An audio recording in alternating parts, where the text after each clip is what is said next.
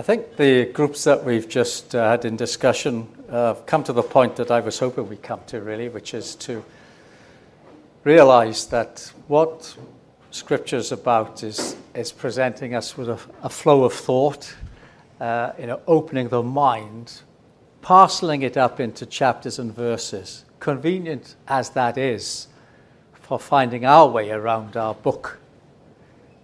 It does a downside in that it, it can stop us thinking about the passage as a whole. So, what we're, we're trying to do is say, what, what are sensible places to stop as we read this and think about a unit? The Isaiah 53 uh, example I gave you, you know, for years, I hadn't realized that I should think of the servant song as starting in chapter 52, three verses earlier. And, and so, you know, it's like starting mid sentence. It doesn't make a lot of sense. It's, it, it cuts off the beginning of the thought. So I have to do some catching up there and start to, uh, as we go through, take away the chapter divisions and say, blank them out how do we work this through? And we've been chatting, you know, informally about doing the daily readings, and Ryan's sharing that in his uh, family. You know, they realized this long ago and encouraged to, you know, start where you should start, pick it up where you should pick it up from. And that's not a bad thing for us all to think about when we're doing the readings with our families, is to try and catch the thought from yesterday, wherever we stopped yesterday, and, and bring that to bear as we then carry on reading so that the children are taught that there is, it makes sense. Because, you know, so often we read bits and they don't make sense. Yeah, we, we, we, took, we put a bit of confidence on our presentation and, you know, we say, oh, this is what it means. It doesn't really make sense. so we need to try and hear what it's saying. What I haven't covered yet is one of the most important clues as to defining a unit of thought, and that is the role of parallelism. And parallelism is something which I suppose we all heard the term, and we might have thought it's a bit you know, erudite, a little bit. What's that all about?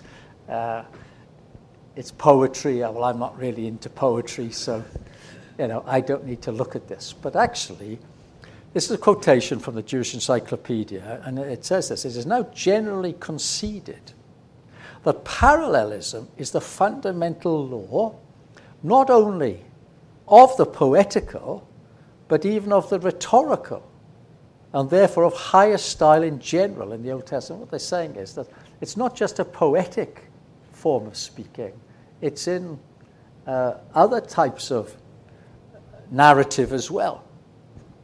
And what do we mean by parallelism? Strange thing is that it wasn't discovered until relatively recently. This is still the Jewish Encyclopedia.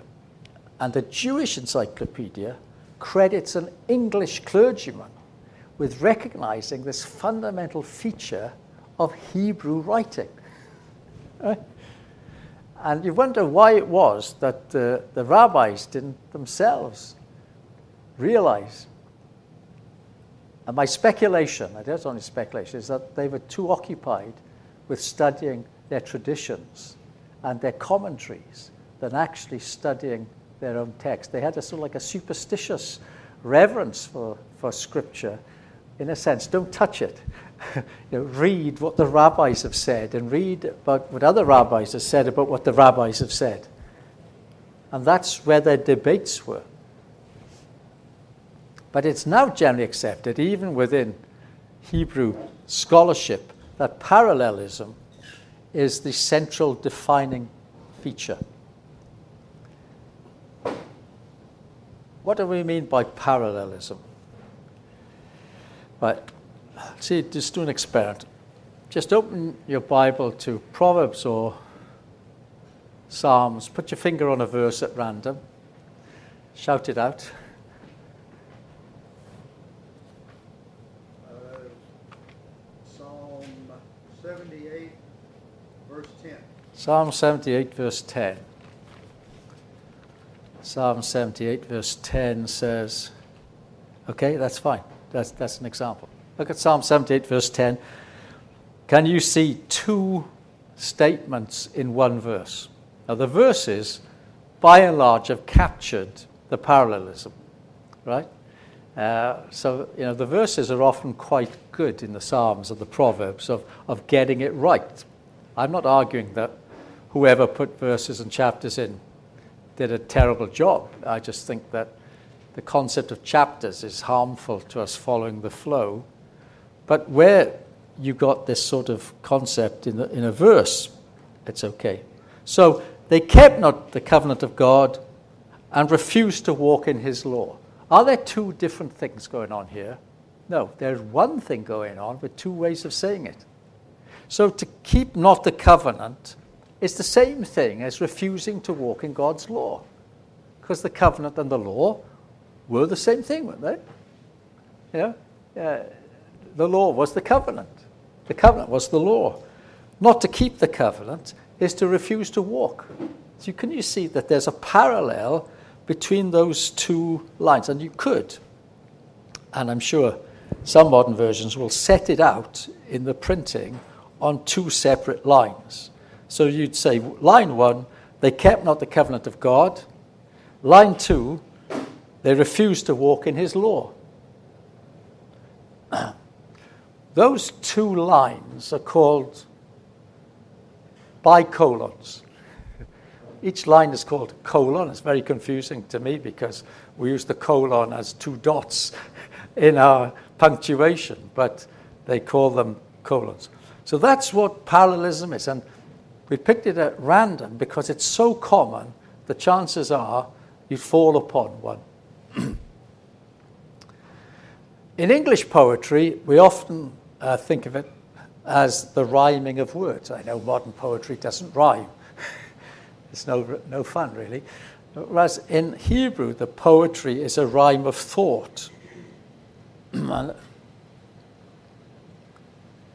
So the parallels are, if you like, rhyming thoughts or matching thoughts. uh, Brother John Carter, parallelism has more to do with the thought expressed than the rhythm and meter of the lines. It is doubtless due to this feature that Hebrew poetry can be translated so well without loss. It's interesting, isn't it? Uh, he's suggesting, I think this is correct, that the Father has revealed His Word in a form that can be translated between different languages. It facilitates it because there's sort of like a check built within the lines that the one line and the next line are matched together as to be like a test of accurate transmission of meaning.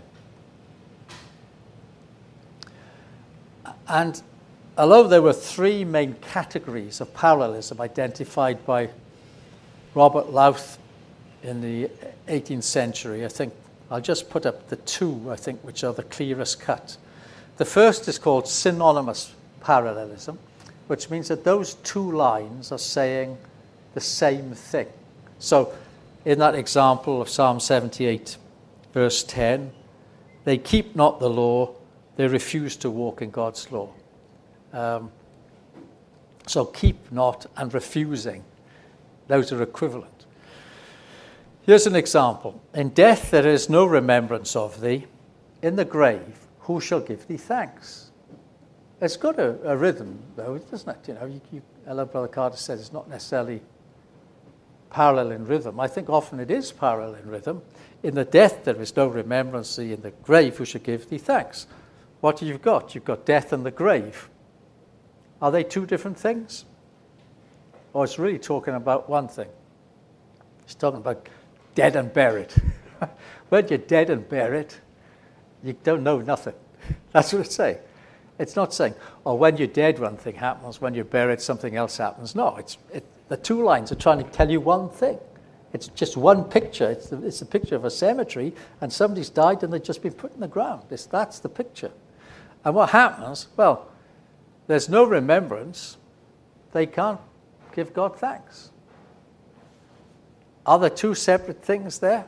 Well, really, it's, it's the one thought. And what is the thought? The thought is that in the grave there's no knowledge of God. And that's completely opposite from the idea of the immortal soul. I mean, if there's one thing people are conscious of, if, if you believe the immortal soul, is God, isn't it? Because they're either in heaven or in the wrong place and they're regretting or rejoicing in where they are. But this verse says that if there's one thing they're not able to do in the grave is remember God or give Him thanks. So you can see that the two lines are saying one thought through two lines, not two separate thoughts. So that's quite interesting.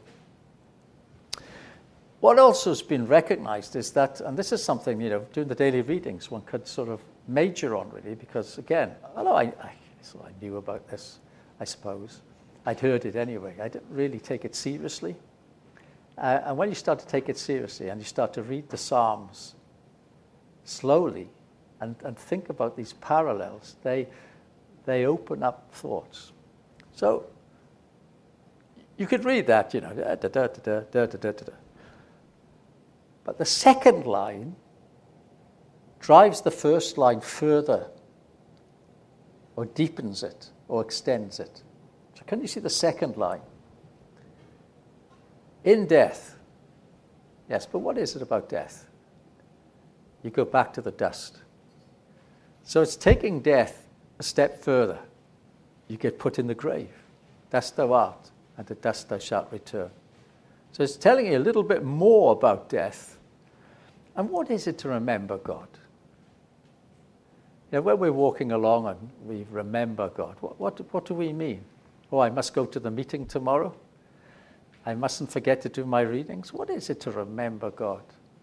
Well, truly, well, the Psalm says it's to give him thanks. It's to remember his goodness. It's to remember his grace. It's to remember his love. It's not just to remember there is a God. I must be careful how I live my life in case, you know, God's watching me. It is, it is much more positive. The point is, in death, there's no remembrance. You can't praise God in the grave.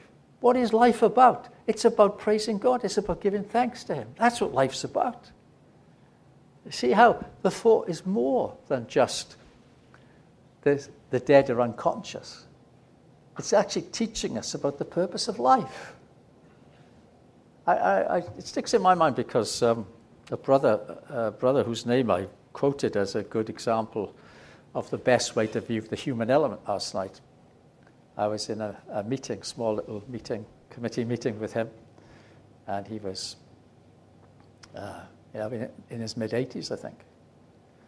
And he gave a prayer thanking God for life.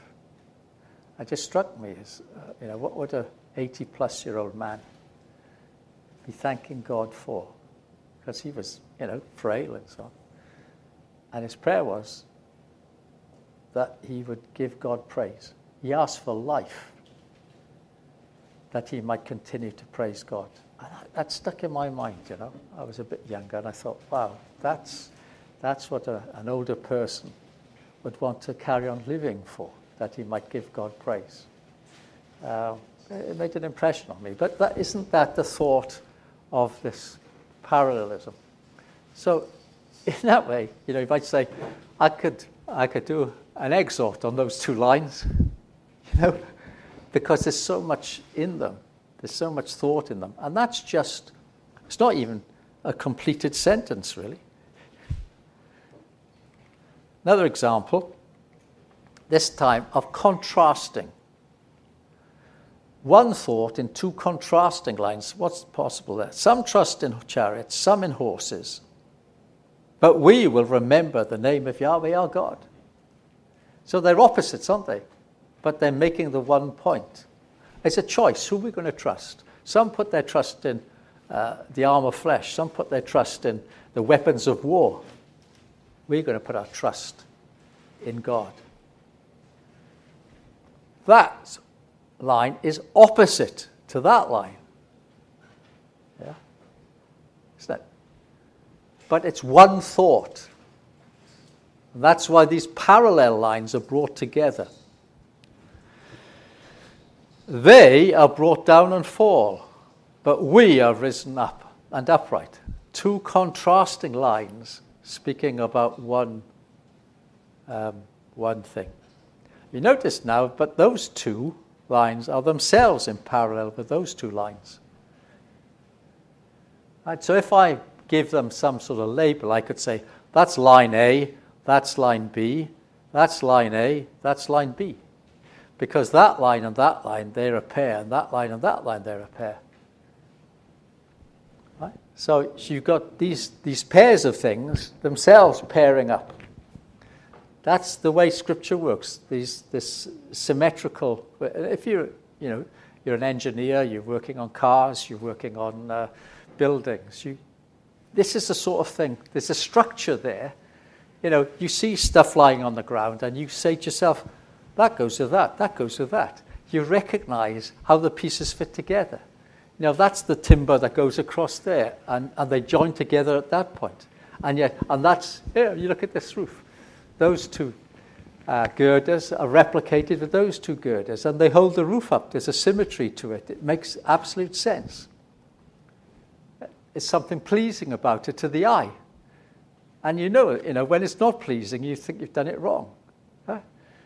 Uh, so, so there's what's called an aesthetic quality to these patterns they're good to look at. You know, I think, real nice job, you know. I don't know how to do these things, but when, when it's done, I can see that, that looks good. Now, the scriptures like that, when we've, if you like, brushed away the dust and we followed the thought pattern, we stand back and go, wow, wow, that's, that's beautiful. And that's, what, that's often what happens. So, some of these uh, slides I've taken from academic journals just to point out that it's not us as Christadelphians sort of making up these terms. It's generally recognized now that that's the nature of biblical writing. And people, even though they're not believers, stand in admiration of the skill that was there. Now, we know that's attributed to the revelation that the prophets had been given.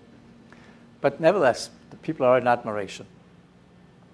So, here's an example from this journal Who shall ascend the hill of the Lord? Who shall stand in his holy place? And the point being, there are not two places and two activities. There's not somewhere called the hill of the Lord and a different place called his holy place. Both lines are speaking of somebody getting to the temple. The first line is talking about going up to Jerusalem. The second is, is talking about reaching there. I mean, why are you going up? Because I want to stand. Well, why are you going up there? Because that's where his holy place is. That's what, the, that's what it's asking. Who shall ascend the hill of Yahweh and stand in his holy place? It's just the one journey. You see, we could misunderstand and say, you know, there's somewhere called his holy place. There's someone called the Hill of the Lord. Uh, he's off that way, I'm off this way. That's not what it's saying. Um, so let me jump forward. This is one of my favorites of, of all the ones because it links with what we said about inspiration. But just look at what it means in terms of explanation. Proverbs 1, verse 23.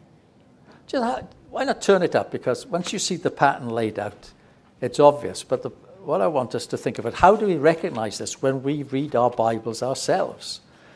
And uh, I want you to take your eye from your page to the screen and back to your page and see if you would have recognized it in your own reading.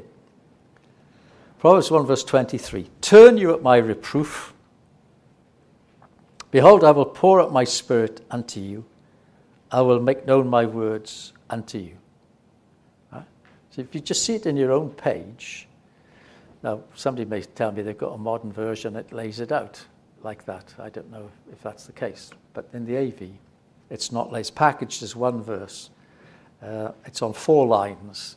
It doesn't show the parallel between I will pour out my spirit unto you and I will make known my words unto you. But you notice just looking at your own verse, you'll see repetition. There's two I wills, there's two unto yous, and there's a rhythm to it.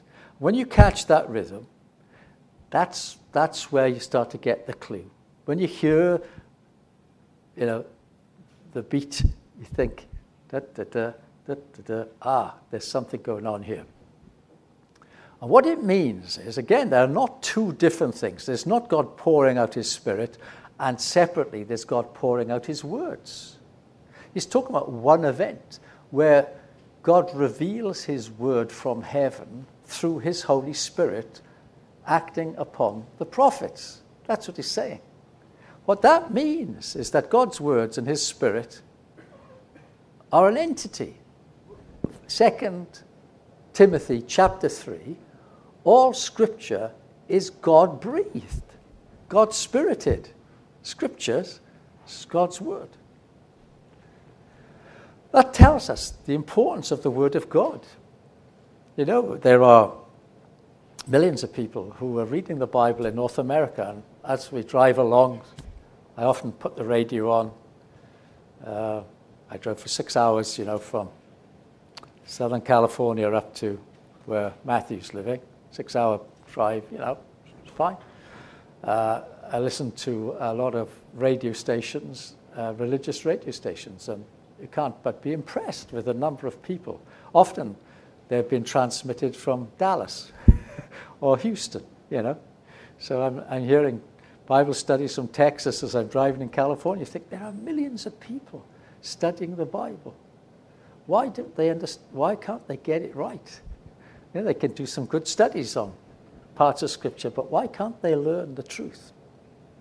And the reason I think is this that they've been told that they know the truth by a feeling within them, which is the being born again, emotional conversion that they've had. And that usually comes, doesn't it, before they've read the Bible. You know, I hear people saying, I was born again on that day, and then I started studying with Pastor whatever, you know. And so they're already emotionally committed to the doctrines that that pastor's told them about. Then they start to read the Bible. And we don't follow that, uh, rightly, because the words themselves are spirit. We don't need the spirit acting on us directly from God to enable us to understand the Bible we say the word is the spirit word and it will teach us how to understand it. That's, I think, why there's such a divergence. In the old days, of course, the Catholic Church taught people what to believe. They didn't want them to read the Bible because they knew, I think, that it would contradict those beliefs. And when the Protestants started to have the Bible translated into common language, they tried to kill the people that did it, like Tyndale. They strangled Tyndale because he dared to do that. Because, and, and they were right. No sooner was the Bible available to people, say, hey, that, or you just, that's not in the Bible. It says, call no man father. Why have we been calling you father all these years?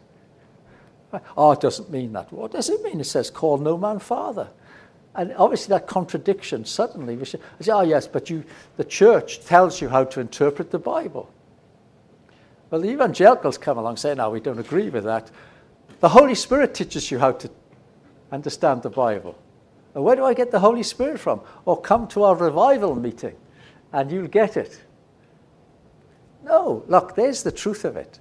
God's Spirit and His words, that's what they are. They're, they're the Spirit word. That's why we're focusing this weekend on how does the word teach us itself to hear what it's saying. So that's what parallelism is. Now, what I'm going to ask you to do is have a look at a New Testament section and see if you agree that it's there in the New Testament. So when we talk called about Hebrew parallelism, what we'll find is that much of the New Testament is written in this parallelism. And so even the Greek scholars will say that the Greek often follows the Hebrew way of thinking rather than the Greek way of thinking. So the New Testament, though written in Greek, isn't following Greek philosophers' way of writing. It's following Hebrew prophets' way of writing. An example I would like you to look at is Romans chapter 12. I found this one really, really interesting, so see if you uh, look at it the same way. And it's verse 9 to the end of chapter 12. And it starts off let love be without hypocrisy, let, let love be uh, sincere. And just run your eyes down those verses and see if, if you recognize these patterns. And, and if you did, how would you set out the lines to capture that? Have a go at a couple of verses. Just you know, scribble them out by hand. How would you write out those? If you were, if you were the printer, said, I'm going to I'm going to print the same words, but I'm going to just set them out to draw attention to the structure. How would you do that? Let me just repeat. I'm, I'm not asking for anything clever here, right? I'm just very, very simply saying if you were to write that out, to follow the thought pattern, how would you write it out? Um, so let me start you off in verse 9. Abhor that which is evil, cleave to that which is good. That's just a regular parallel, isn't it? And what sort of parallelism is it? Synonymous or contrastive? It's contrastive, isn't it? Huh? But clearly, you know, what you've got is evil and good are contrasted, and abhor and cleave are contrasted. So if you abhor the evil, what's the opposite of that? Embrace the good. But you notice that it's two thoughts in it's one thought in two lines, but the second line actually takes you further. So you might say the first line is negative, but there's no point just being negative, is there? There's no point in getting rid of an unclean spirit and leaving space for seven worse ones to come in. So if you hate that which is evil, grab hold of that which is good. It's not simply, you know, love that which is good. You know, it's actually cleave. There's some action here. There's, there's something about take, getting a grip of, of being uh, united with that which is good.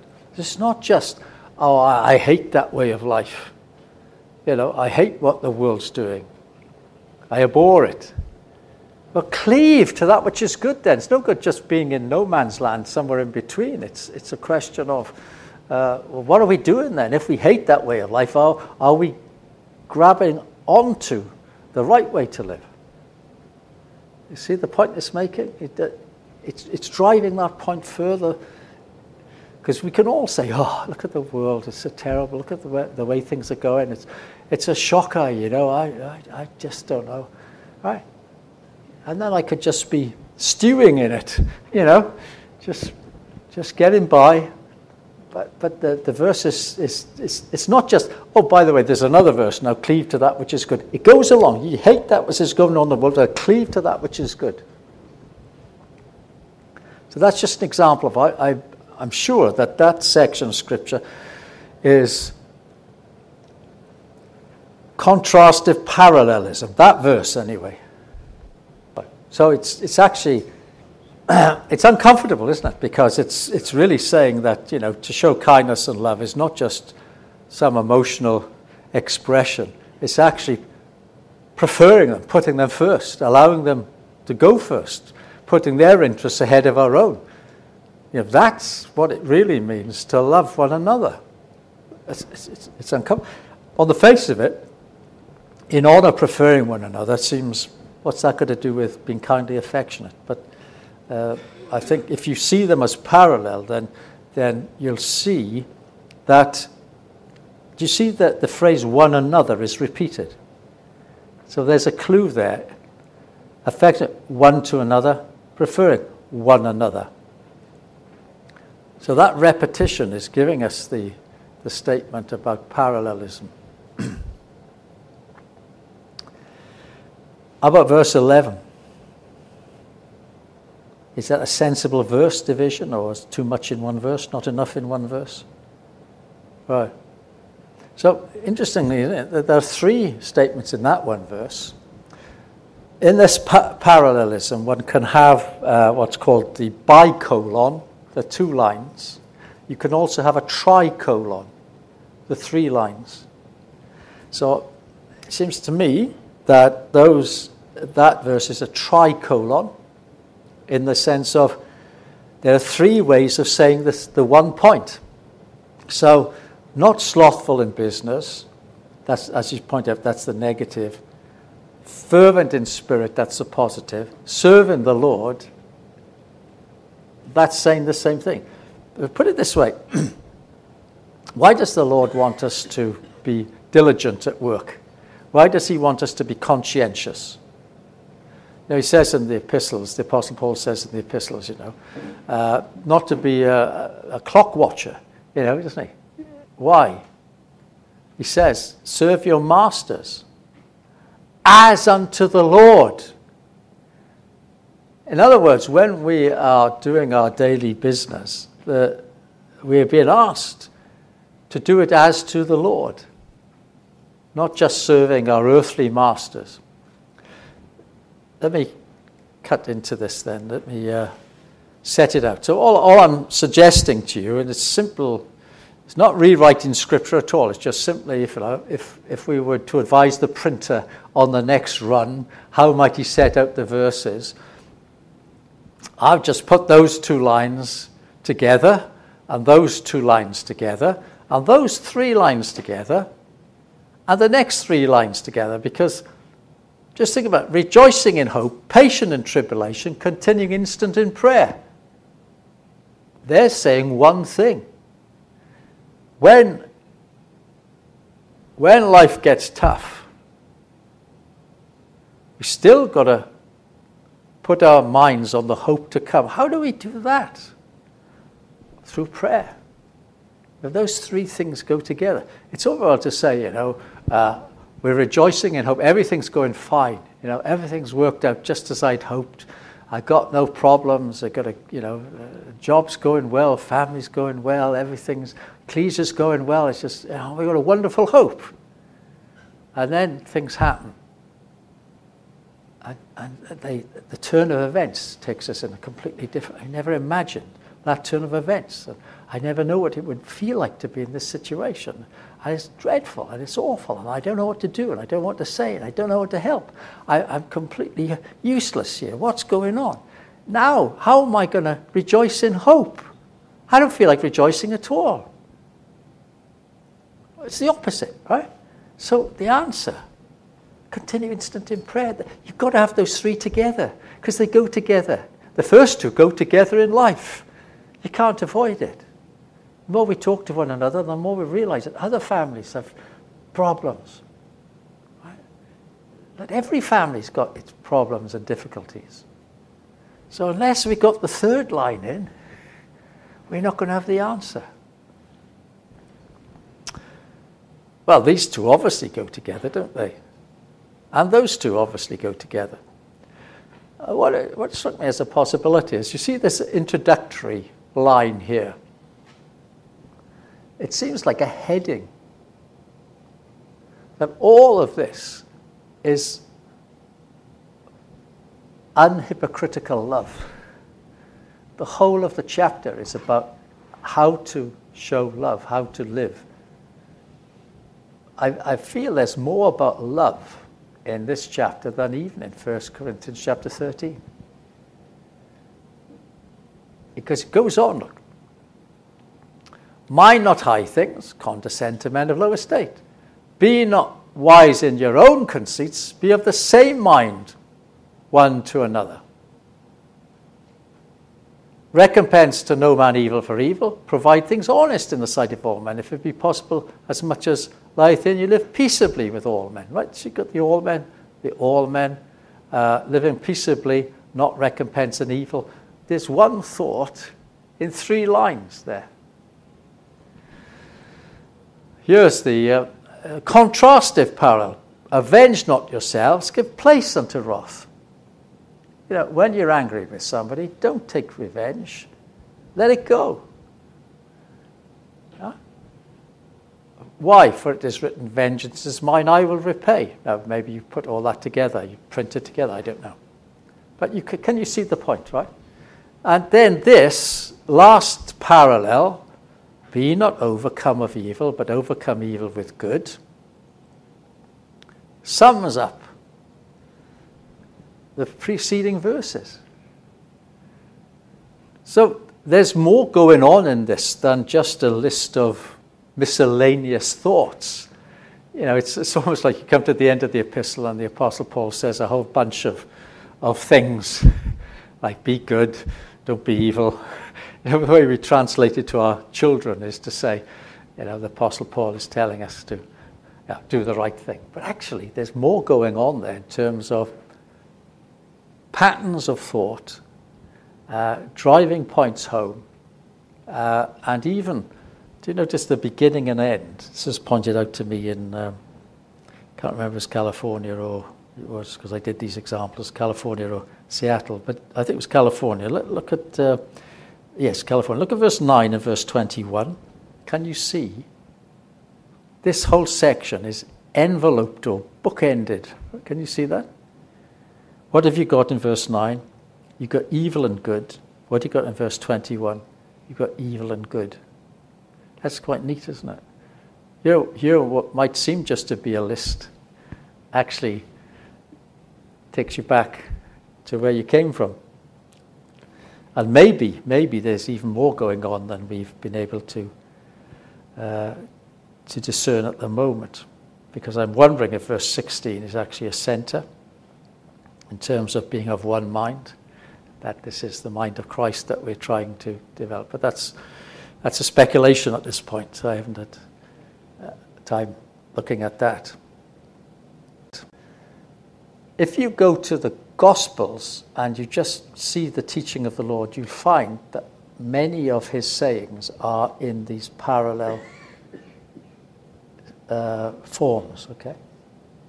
And I think we, we don't just want the mistake would be say, oh, that's, that's just the way the Hebrews spoke. Right? It's, it's just a Hebraism. Oh, it's just poetry. Hang on.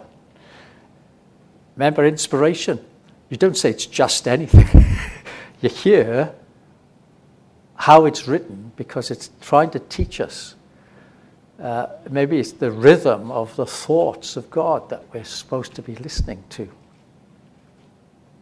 We're not about giving a talk. We're not about packaging it in a talk. We're talking about hearing the voice of God speaking to us in a way that is crafted and designed and, and wonderful, beautiful to hear as, as the, the greatest music, the most perfect painting. That's what, that's what we're coming to. And we stand in awe of the Word of God. And it's an antidote to what's going on in the world. You know, with this um, recent years, there's been a lot of controversy over theistic evolution coming into the Brotherhood's thinking, and you know, many of us have been caught up in having to debate and answer this sort of challenge, and it's all rather negative, and it's all sadly rather depressing, and you think, you know, and we've got lots of casualties in our own family as well, you know, and you think, oh, and what's the antidote to that? Well, I found that looking at this over the last same time period has been a respite. You know, uh, an hour a day or something like that, just looking at these structures is just thinking, oh, look, this is the Word of God. This is the inspired Word of God. This is true. No man would have invented this. No man could have invented it if he wanted to. And no man would have invented it if he could have. Right? That, this is just too awesome. It's the Word of God. Then you look at prophecy and you say, and look what's happening in the Middle East. Look uh, what President Trump, who expected President Trump, and what has he done? He appointed you know, Nikki Haley to the United Nations, and she stands up and says, You're all against Israel, it's got to stop. Jerusalem's going to be the capital. Amazing the burdensome stone just notched up a couple of ratchets into the world's attention. All right, the hand of God is at work. The Word of God is, is awesome. And it's got these features. And because we're men, doesn't mean to say we're not to appreciate the beauty of, of, of, of, the symmetry and poetry. Yes, it may be more like, uh, uh, may be more like sewing, needlecraft, you know tapestry. Just think of the beauty of the tabernacle, how it was woven with different threads yeah, to, to bring out the features. That, that's what we're talking about. So that parallelism, which, which occurs you know, within a verse, within, one, within two or three lines, also can work at a larger scale. And Ryan, you mentioned uh, ask, seek, and knock. Well, if you go, if everyone would turn to Matthew chapter 7, uh, and look at uh, Matthew chapter 7, verses 7 and 8.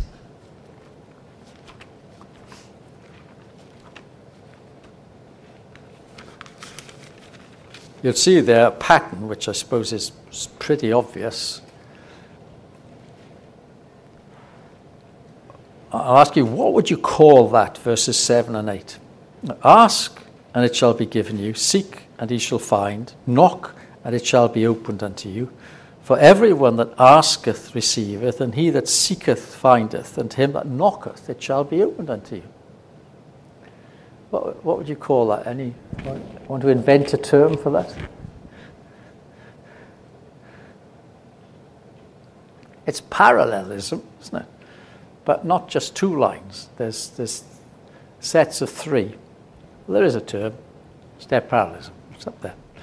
And all, all we do is set it out. So this is just the convention. That's all it is. It, does, it doesn't make it anything different from what it really is. Um, in, in the original Greek, there's no spaces between the words, even, never mind setting out lines like this. But just to draw out what we're hearing, I would just say that's an ABC ABC pattern. And the second time you use the A, you usually put a prime, little mark to designate, you know, this is the second line. So it's ABC, ABC. That goes with that, that goes with that, that goes with that. Ask, ask, seek, seek, knock, knock. Ask, seek, knock, ask, seek, knock. Well, the Lord could have said it differently. He could have said, he, could have said, you know, that line and that line together, but he didn't. He, he separated it out. It gives it a rhythm. There's a repetition. There's a story to be told there.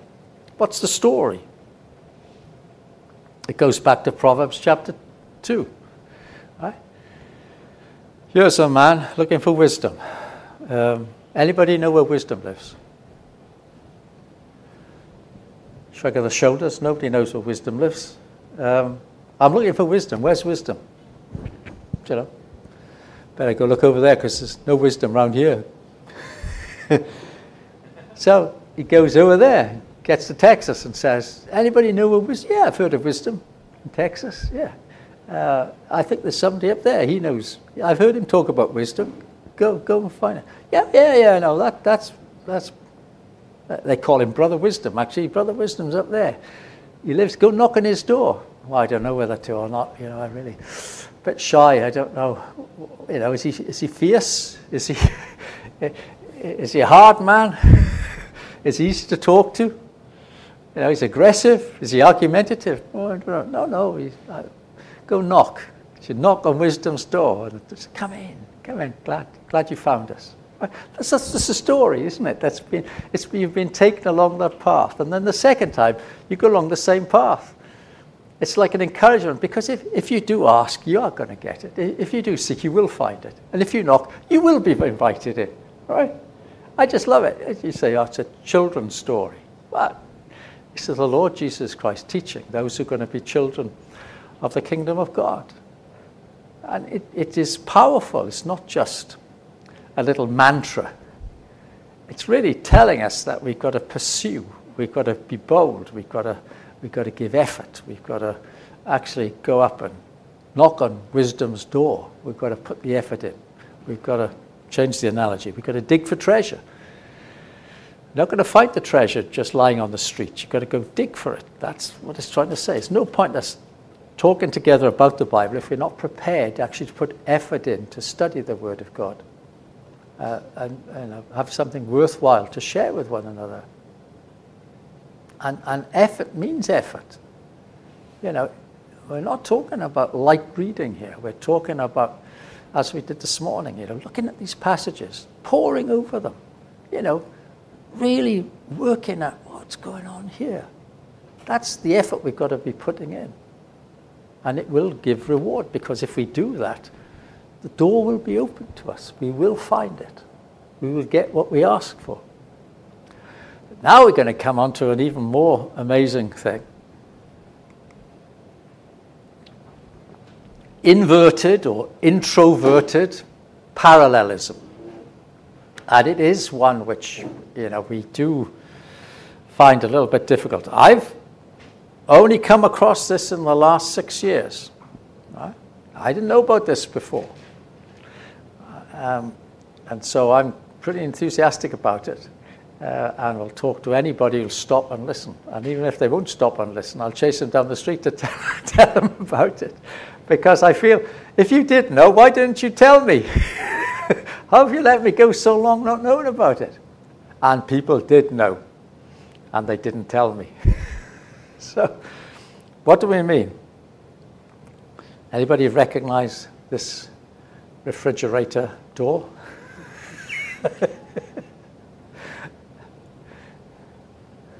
Yeah. Okay? Read the Bible to believe what you find, not to find what you believe. that is a chiastic sentence. It's a good one. It's a really good one. There's a very famous uh, presidential statement in the US, which you may be able to complete. Ask not what your country can do, but What you and you remember that just from me saying ask not, right? So they're memorable. These inverted sentences are memorable. They, they have the second line is the reverse of the first. So there's believe, there's believe, there's find, there's find. Believe, find, find, believe. Now, if you were to draw a line between these two words, because they're the same, and between those two words, you would get one of these. You get a cross. And in Greek, that's the letter chi, C H I. So it's called a chiasmus. That's where that phrase comes from. That's as simple as that. Right? It just the Greek said, okay, draw a line between these words. You get a cross uh, it's the letter chi, C-H-I. It's called a chiasmus. That's operating at one sentence level. It's fun. It's memorable. It's pithy. It's pointed, isn't it? Right? Read the Bible to believe what you find, not to find what you believe. Okay, that's not a biblical one, but it, it just illustrates that this principle um, is there, and we sort of understand it instinctively. We, we put it up on the, on the refrigerator because it's, it's making a point. And we've taken the point. That's why we've repeated.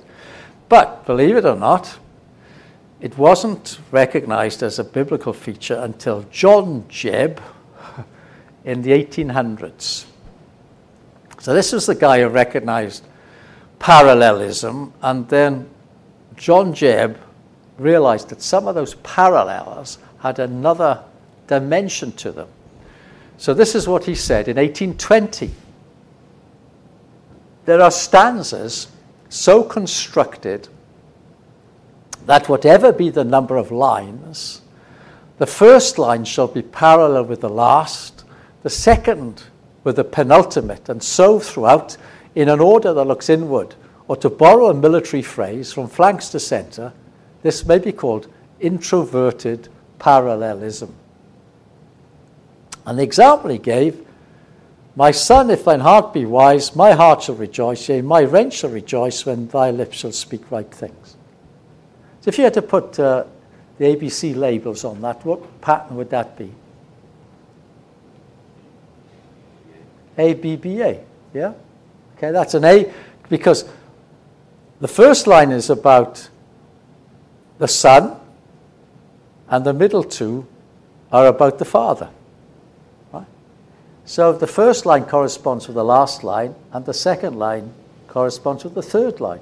It's a simple Abba um, example. And thought, oh, that's neat. Found more, found more. it was Bullinger in the Companion Bible who took this up with a vengeance. He wrote about it, and he wrote about the concept very eloquently, worth reading. And then he so set out what he thought were the patterns in the Bible and put a lot of people off. And there are brethren who have, are familiar with the, uh, the Companion Bible and were intrigued by Bullinger, but who said, I don't know, there's something about it that doesn't quite fit.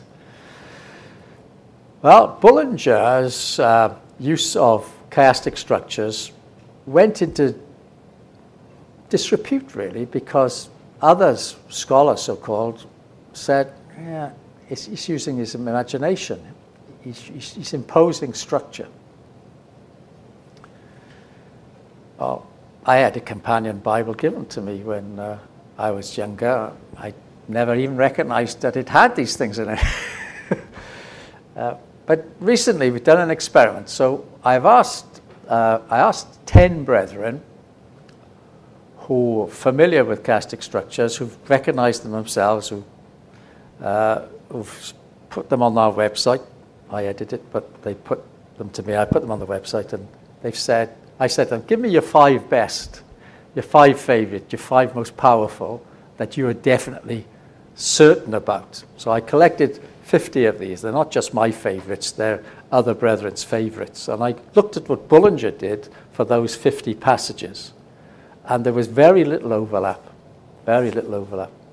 When I looked at what he'd done, I don't think he got them right. Now, okay, that's a say that's a bit of an arrogant thing to say, but I don't think he got them right, which is why I don't think they were convincing. Right? At least the patterns that he got are hard to know what to make of them. Whereas the ones the brethren have come up with, I think, oh, they're, they're bankers, you know, they're really good. So what I'm saying about Bullinger is don't let him put you off looking for these things. He's, he's worth looking at. He's certainly worth reading about the concept. Uh, he's, he's written a thousand-page book on figures of speech in the Bible. you know, it's an amazing thing, way beyond me. But uh, I think that he was on the right track when he started. And some of the examples are really good. His uh, analysis of the book of Esther is a cracker. I, uh, it's really interesting, and we can discuss that. But if you get the idea, and one of the points is you really need to look at the word order in the Hebrew Greek. The English sometimes changes the word order and therefore covers up these patterns. So sometimes you have to check the translation, check the version, go to the interlinear to see what it is. And this is an example, right? Whoever sheds the blood of man, Genesis chapter 9, whoever sheds the blood of man, by man will his blood be shed. You see the, you see the point? It takes you there and then it takes you back. So you've got shed blood man. Two or more clauses related to each other through a reversal of structures in order to make a larger point. So the parallel lines are there, but they're separated by other parallel lines in between. Right? I know it's not the first time most of you are hearing this, but if it is, it'll sound really weird and a bit odd and you might think, what's that got to do with us and Bible study? Well, it's the way the Bible's written. It's the way the Bible's written. And if we don't get our heads around it, we're not following the way the Bible's written. I, I have, uh, people say, oh, you're exaggerating. You're obsessed with it. You, uh, you know, yeah, you're pushing it too far. Well, you have to decide whether that's the case or not. Um, I think as time's gone on, uh, what I said at the beginning is correct. It's everywhere. I don't mean that every passage of the Bible is in this way, but it's everywhere. It's in all the books of the Bible. And it's maybe in every chapter, as we call it. So let me give you um, some further background.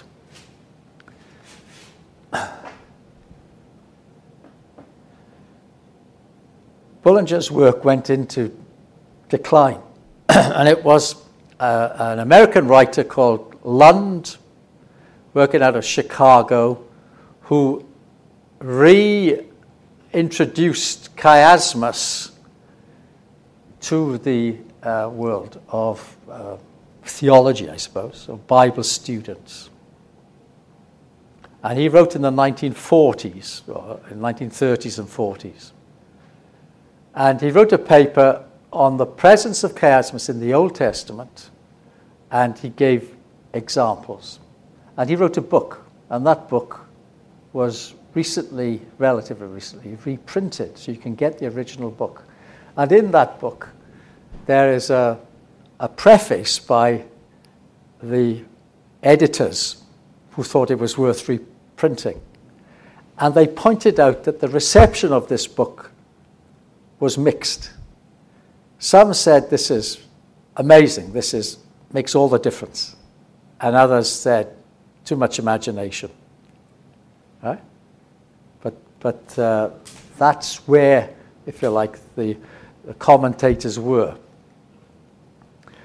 Here's an example, one of the most amazing examples you'd find in the whole of Scripture Isaiah chapter 60, verses 1 to 3. Now, you wouldn't know this just by looking, unless you look very, very carefully at Isaiah chapter 60. but what I've got is this passage of Scripture broken up into three verses. And there's no structure there at all. But when Lund points out that you know, every word or phrase in that first verse is paralleled with something in the third verse, but in reverse order, you think, goodness me, there's, there's a little jewel there. It's sparkling. it's absolutely amazing. Look, arise, thy rising, shine, the brightness of the kings. For thy light is come, the Gentiles shall come to thy light, and the glory of Yahweh. Upon thee shall arise Yahweh and his glory. So, you know, you've got these parallels. At the center is darkness. So, what you've got is darkness wrapped around with light. The, the sequence of thought is, is extraordinary, don't you think? And, you know, I, would like to find a way of just getting these printed out and putting them up on the wall because I'd like to look at it. yeah, and you're not looking at it line by line. You stand back and you look at it. Okay, the indentation is, is just the way, the convention for showing, you know, how the parallels fit together. That's all that is. It's a neat way of doing it, but don't get hung up upon indenting and so on.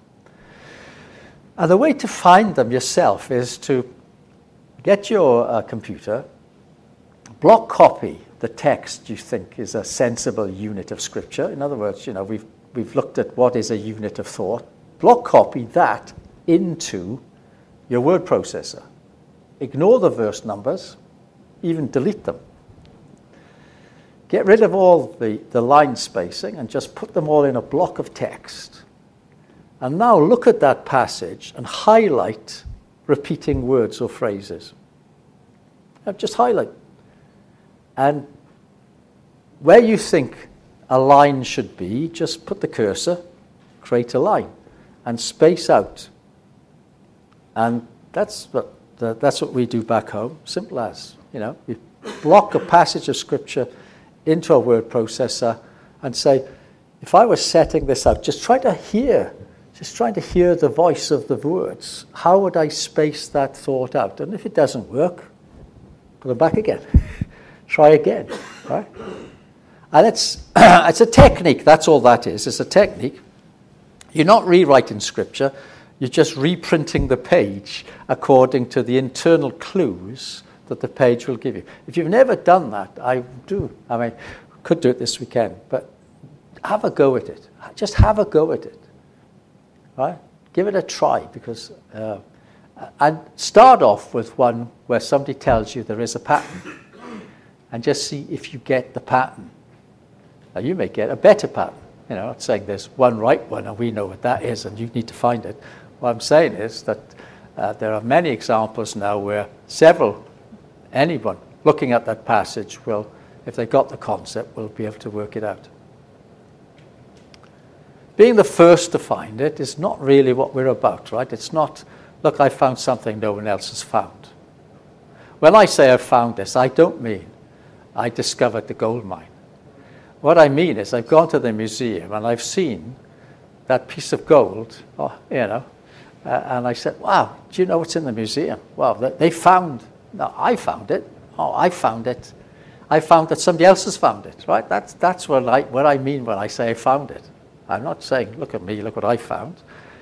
It's not about you know, competition. It's about appreciation. If somebody says to you, you know, there's a wonderful painting in the National Gallery in London. Have you seen it? No. You better go find it because it's, it's wonderful. You go and you see, wow, that's amazing.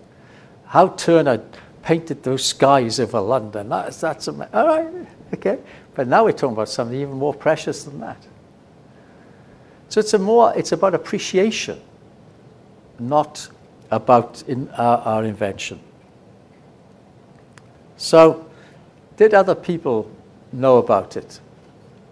Is this a weird, wacky thing that I've brought to you from Wales? this is Brother L.G. Sargent, who became editor of the Christadelphian, writing in the Christadelphian magazine about Matthew chapter 7.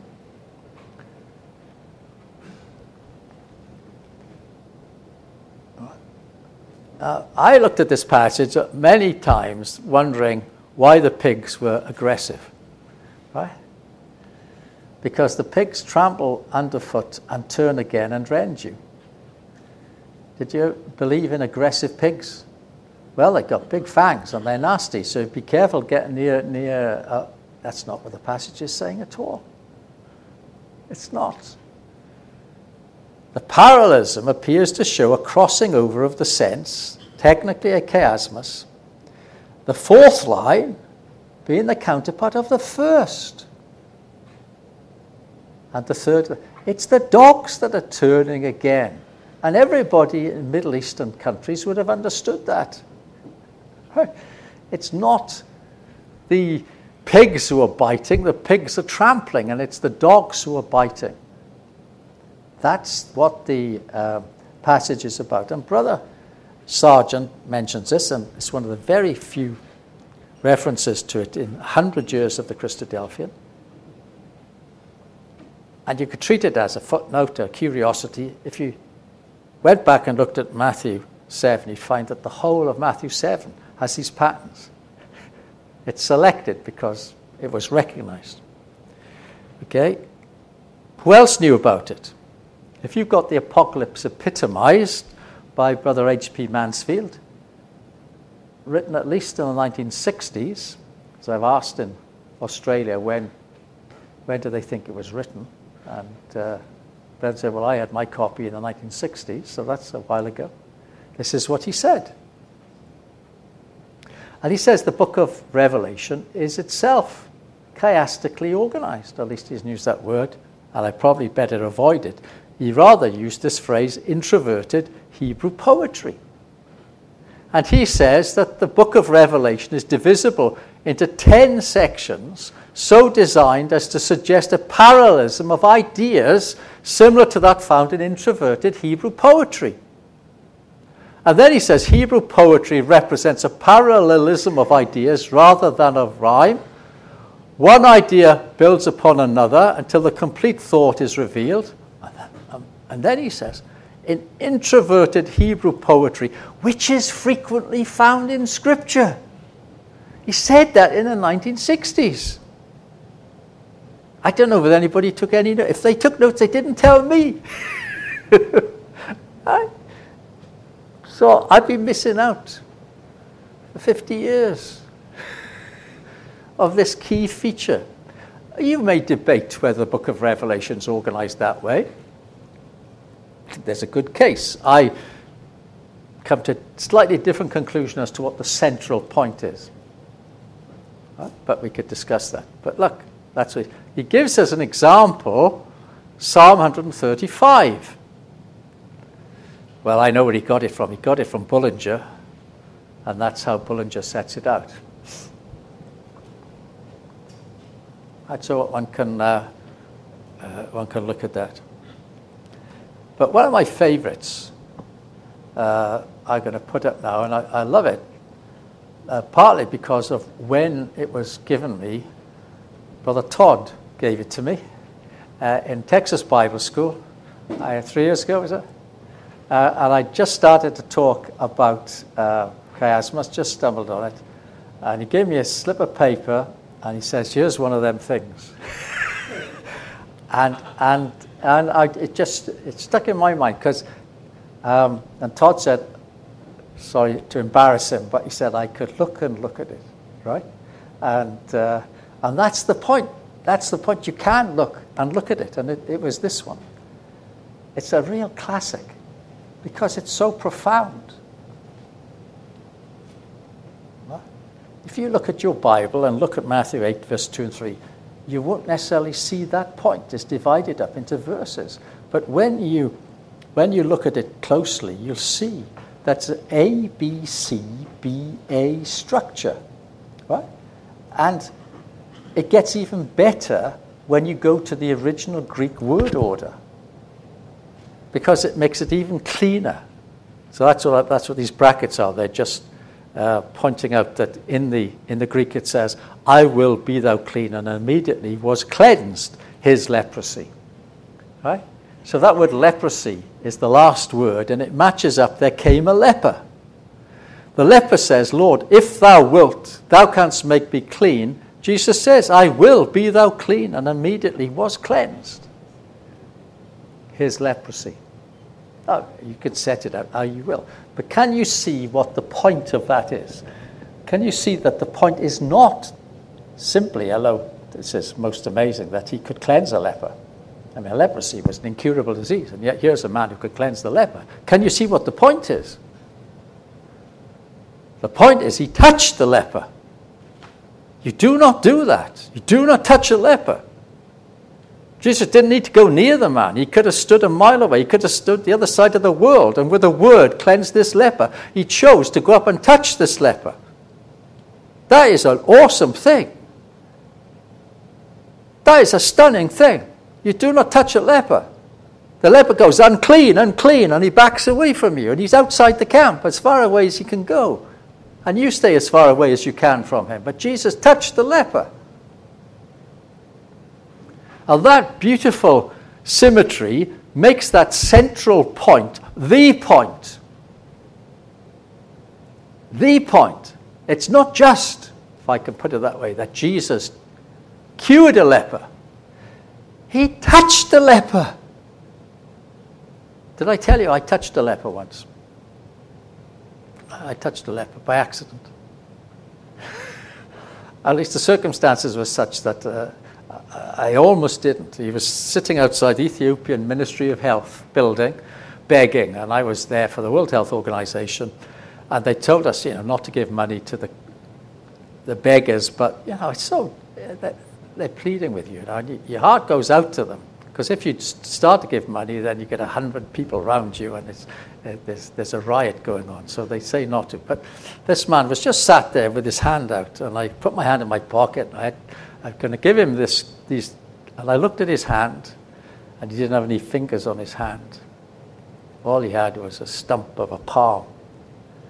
And I thought, you're not going to be able to catch this money. I thought, you're a leper.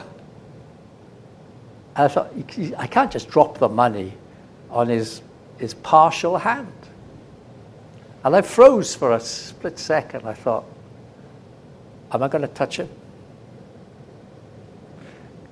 Because even, even you know, I'm medically trained and I know leprosy is not contagious nowadays in the same way, and it may not even be the same disease, and he wouldn't be on the street unless he'd been treated, and you know, and nevertheless, even in the 20th century, you know, there was a stigma about leprosy. I went to a leprosarium on my visit, brief visit, I went to Leprosarium and, you know, I was, I was, I was, it was awful.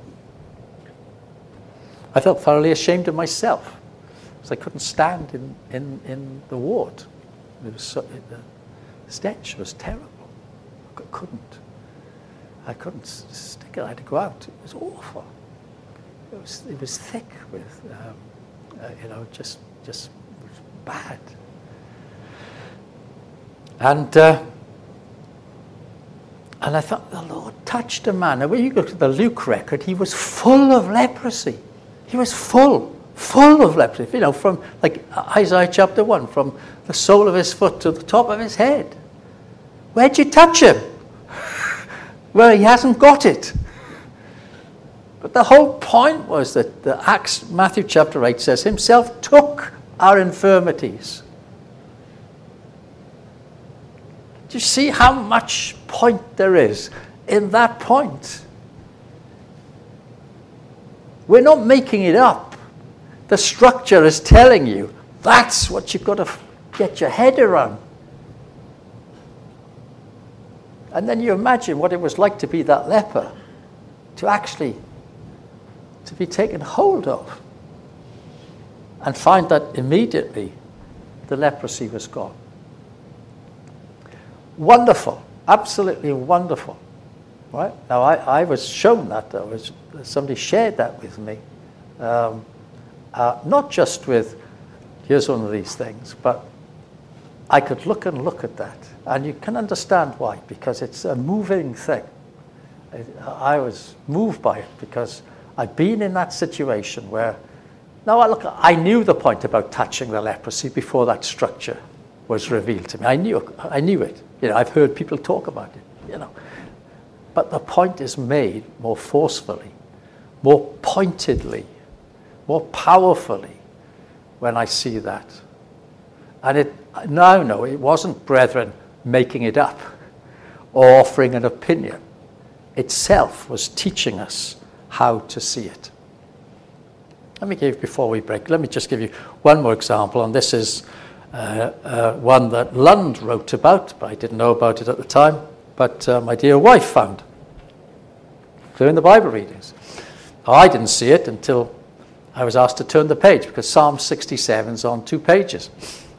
The second half's on the next page, so it means I missed uh, the repetition. I don't need to explain it, do I? Once you see it, it's, it's clear. I put this one up because it's a really good example of how this structure interprets the psalm. So if it provides exposition. And you can see, look, it starts and ends with blessing. It moves into the earth. This verse 3 is repeated in verse 5. The nations are glad and sing, uh, and the nations are being governed upon the earth. One might say, well, don't divide up the middle too precisely. It's, it's, you know, don't just keep the thought whole. That's fine. I'm not interested in the best way, you know, to set it out. That's not the issue. Can you hear why the nations are rejoicing? What is it about the kingdom that makes all nations of the world rejoice? Are they being fed? Are they being given health care? No. What is it? If you could put your finger on one thing that the kingdom is about, what would it be? God's righteous judgments are in the earth. Stunning, isn't it?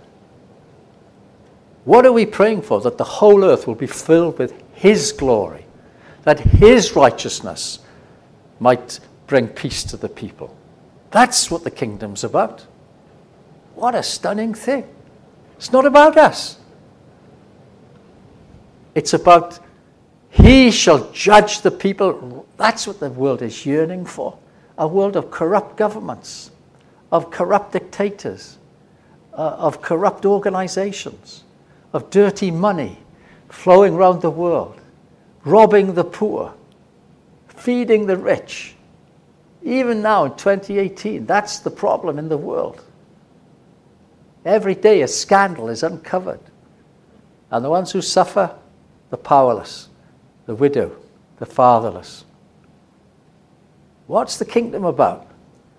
The Lord Jesus Christ judging the people righteously. And the fruit of righteousness is peace. And the effect of righteousness, quietness and assurance forever. There's our perspective. And actually, that structure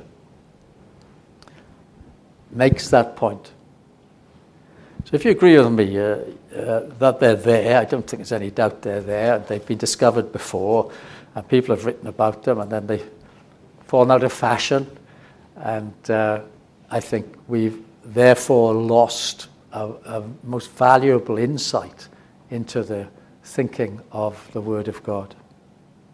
What I'd say is that um, I, I posted about 2,000, some of them others have found. One of the tests I use is whether that center is powerful. Right? So they've gone through a, a sieve, me. All right? So it's not, it's not pretending to be, you know, anything more than a place where we post suggestions for brethren to see what they think. That's all. Now, a lot of non-Christadelphians use it and comment, and you get. I, I'm happy about that because you get tested.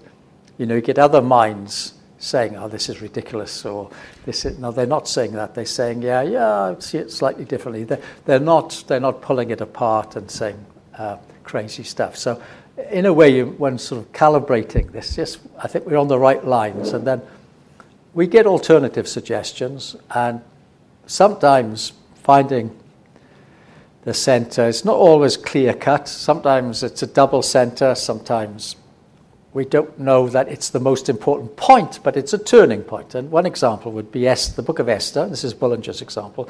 Why would the center be the night the king can't sleep? Right? You know, of all the things that happen in the book of Esther, why would insomnia be the turning point? Well, that's the center of a symmetrical structure. And the reason is this what is the book of Esther about? God's not mentioned. But clearly, God's at work, isn't it? Isn't it? The hand of providence. And everything turns on the night the king can't sleep, and it happens to be a book open in front of him on the right page. And it's, you can smile at it because, you know, you can see uh, the angels saying, you know, I've opened the book, got into the page, wake him up now. and he, oh, wake up, wake up, couple of nudges. Oh, I can't sleep. Oh, oh, I wonder what happened to Mordecai. And then outside, oh, Haman, you're here.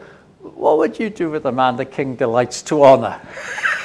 and it all comes together on the night the king can't sleep. The whole history of the Jewish nation, the survival of the Jewish nation, turns on the night the king can't sleep.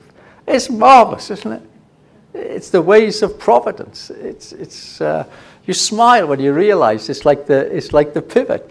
Sure, that in itself is not the most important event. You know, maybe you'd say it was Mordecai's encouragement to Esther, or maybe it was Esther's bravery in going into the king.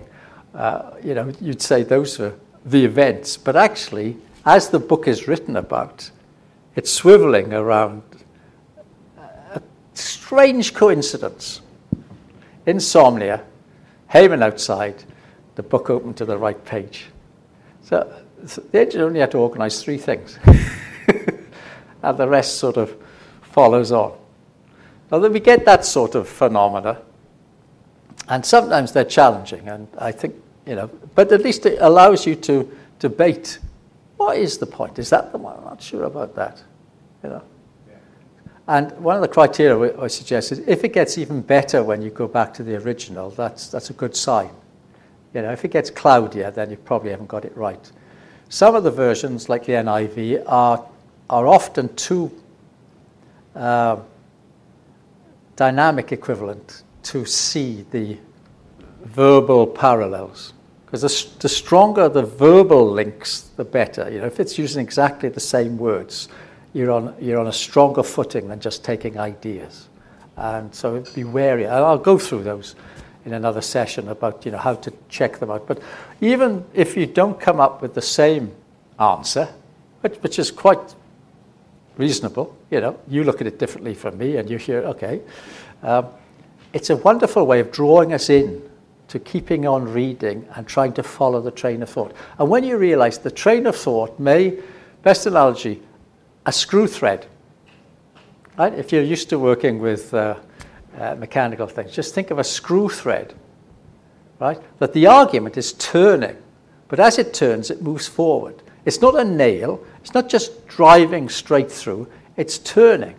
It's not coming back to exactly the same point, but it is coming back around and around, but in so doing, takes us forward. So You can think of it like that. You get sort of permission then to say, Well, I'm reading John chapter 4. Why should I link it to John chapter 2? We've moved on from there. And that must be the way I thought about things. You know, we're moving on. But actually, John chapter 4 is taking you back to Cana of Galilee to f- reflect on where you've come from.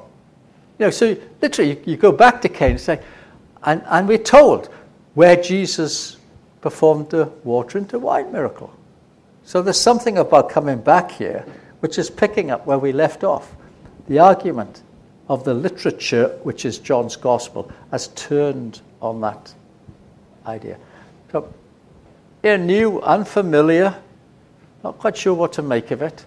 So, God willing, in the next uh, session, when we break out, we'll be able to try out some of these and see if we, you know, find them, come to the same conclusions, decide for ourselves what value to place upon it.